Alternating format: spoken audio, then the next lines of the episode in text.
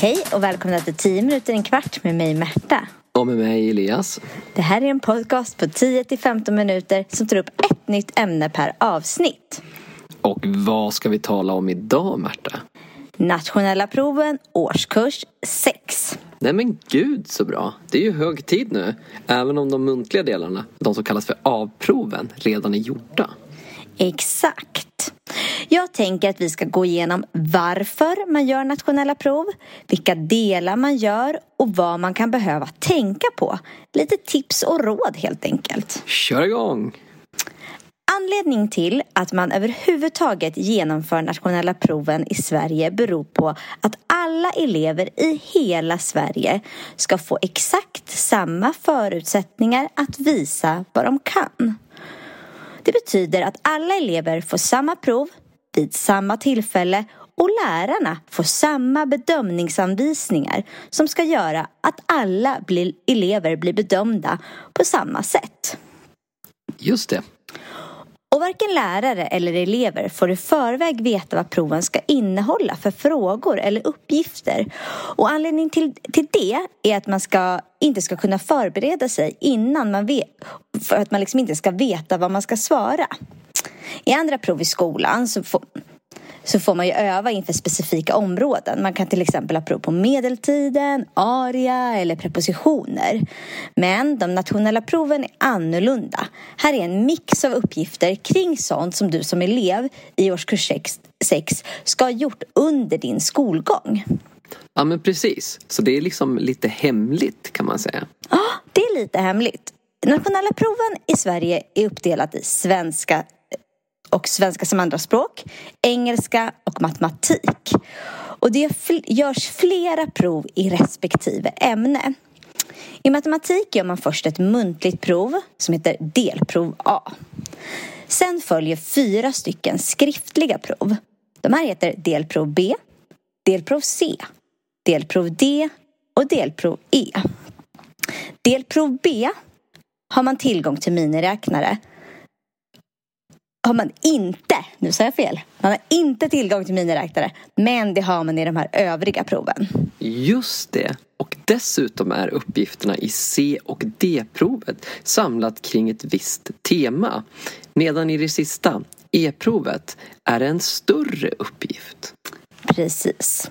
I svenska, eller svenska som andraspråk, genomför man först ett muntligt prov som kallas för delprov A. Sen gör man två skriftliga prov och två läsförståelseprov. Exakt. I B1 och B2-provet så visar man sin läsförståelse och i C1 och C2-provet sin skrivförmåga. Här får man i uppgift att läsa respektive skriva olika texttyper. Exakt. Slutligen då har vi engelska. Och i engelska kör man också på ett muntligt prov först. Hör och häpna, det heter Delprov A. Exakt. Sen följer ett prov i läsa, ett prov i att lyssna och ett prov i att skriva. Men perfekt, det är alla delarna det. Och dessa delar och prov görs under specifika datum som vi nämnde lite tidigare. Ja, och det gäller också specifika riktlinjer. Man får inte ha sin mobiltelefon, man behöver vara i tid, vilket man såklart alltid ska vara. Eh, det ska helt enkelt gälla exakt samma saker för alla elever i alla årskurs 6 som vi har i Sverige. Hmm. Men du, det är ju så att det är ganska många elever i skolan som har speciella anpassningar. Alla elever har ju olika behov och de som är vana och har rätt till vissa anpassningar, exempelvis har rätt att få lite längre tid på sig när de skriver prov, får de inte det under de nationella proven? Bra fråga. Jo, du som, har, som är i behov av anpassningar på prov har rätt att få det. Du behöver inte ha en diagnos för att ha rätt till anpassningar. Och du behöver i god tid innan provet få reda på vilka anpassningar just du ska få. Och det är din lärare som berättar det för dig. Så man kollar helt enkelt med sin lärare då? Ja, precis. Men de här proven, de görs ju på specifika datum. Vad händer om man till exempel är sjuk just det datumet eller att man är borta utan någon anledning? Mm, det är inte alls bra. om det är så att man är borta så är det upp till skolans rektor att besluta om huruvida man kan få göra provet i efterhand eller inte. Varför kan det bli att man inte får det då? Ja, men det kan vara så att rektorn gör bedömningen att den frånvarande eleven helt enkelt kan ha fått information om provet via andra klasskompisar. Och det skulle ju i sin tur leda till att en, den här eleven har kännedom om provet vilket alla andra elever inte hade. Eh, vilket gör att det inte blir en likvärdig bedömning. Men vad händer då? då? Alltså om man missar det så får man inte göra det sen? Då blir man helt enkelt inte bedömd. Och då är det så att din lärare saknar underlaget som är väldigt viktigt för att kunna göra en rättvis bedömning på dig i slutändan sen. Ja men okej, jag fattar, jag fattar. Men man har alltså ingen aning om vad som kommer ingå i proven då? Ja, man har faktiskt ganska mycket info. Man vet ju att det kommer vara en muntlig del i samtliga tre ämnen. I svenska vet man att, att man kommer visa såväl skriftlig som läsförståelse. Och i engelska så vet man att man visar skriftlig förmåga, läsförståelse och hörförståelse.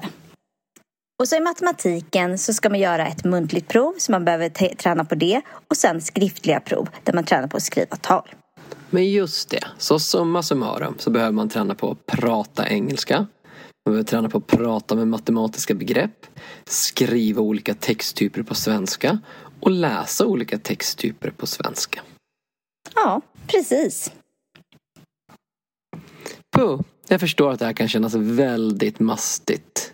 Ja, men det här är ju sånt som man faktiskt gör i skolan. Eh, men jag kommer komma med ett tips här.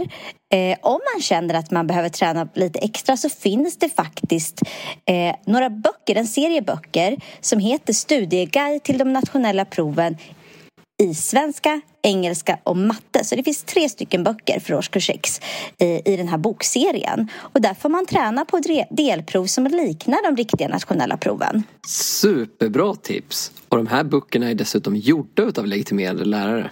Exakt. Men slutligen då, du som är lärare och har gjort massor av nationella prov.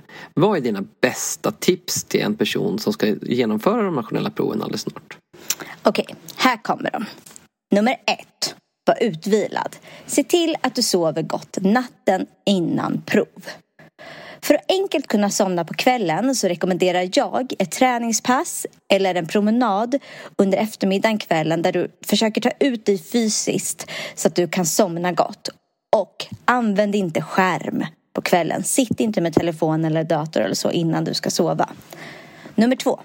Ät en mättande frukost. Typ havregrynsgröt, ägg, yoghurt, macka. Så att du verkligen står i och orkar med de här proven. Nummer tre. När du väl sitter på provet, läs varje fråga noga och se till att du verkligen besvarar frågan.